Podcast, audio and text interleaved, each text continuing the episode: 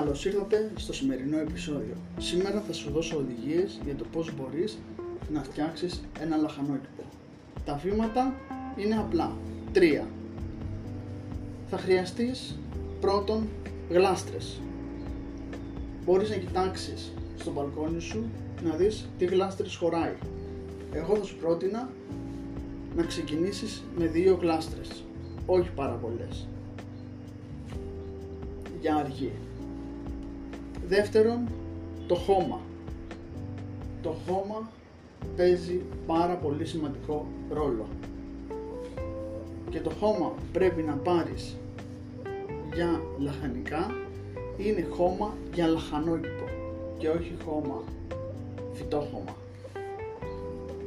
Και τρίτον είναι τα σπορόφυτα, δηλαδή τα κυπευτικά που θα βάλεις.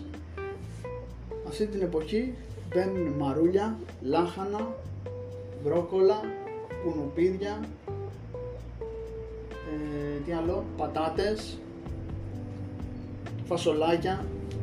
Εγώ θα σου πρότεινα να ξεκινήσεις από τα μαρούλια που είναι πάρα πολύ εύκολη καλλιέργεια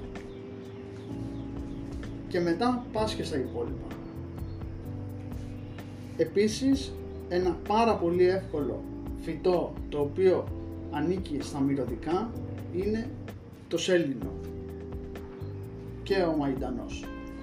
Αυτά είναι πάρα πολύ εύκολα στο να τα φυτέψεις.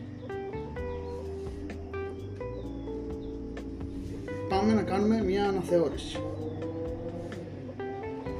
Γλάστρες, χώμα και κυπευτικά, σπορόφυτα. Θέλω να τα γράψεις σε ένα μπλοκάκι ώστε να μην τα ξεχάσεις. Αυτό ήταν το podcast.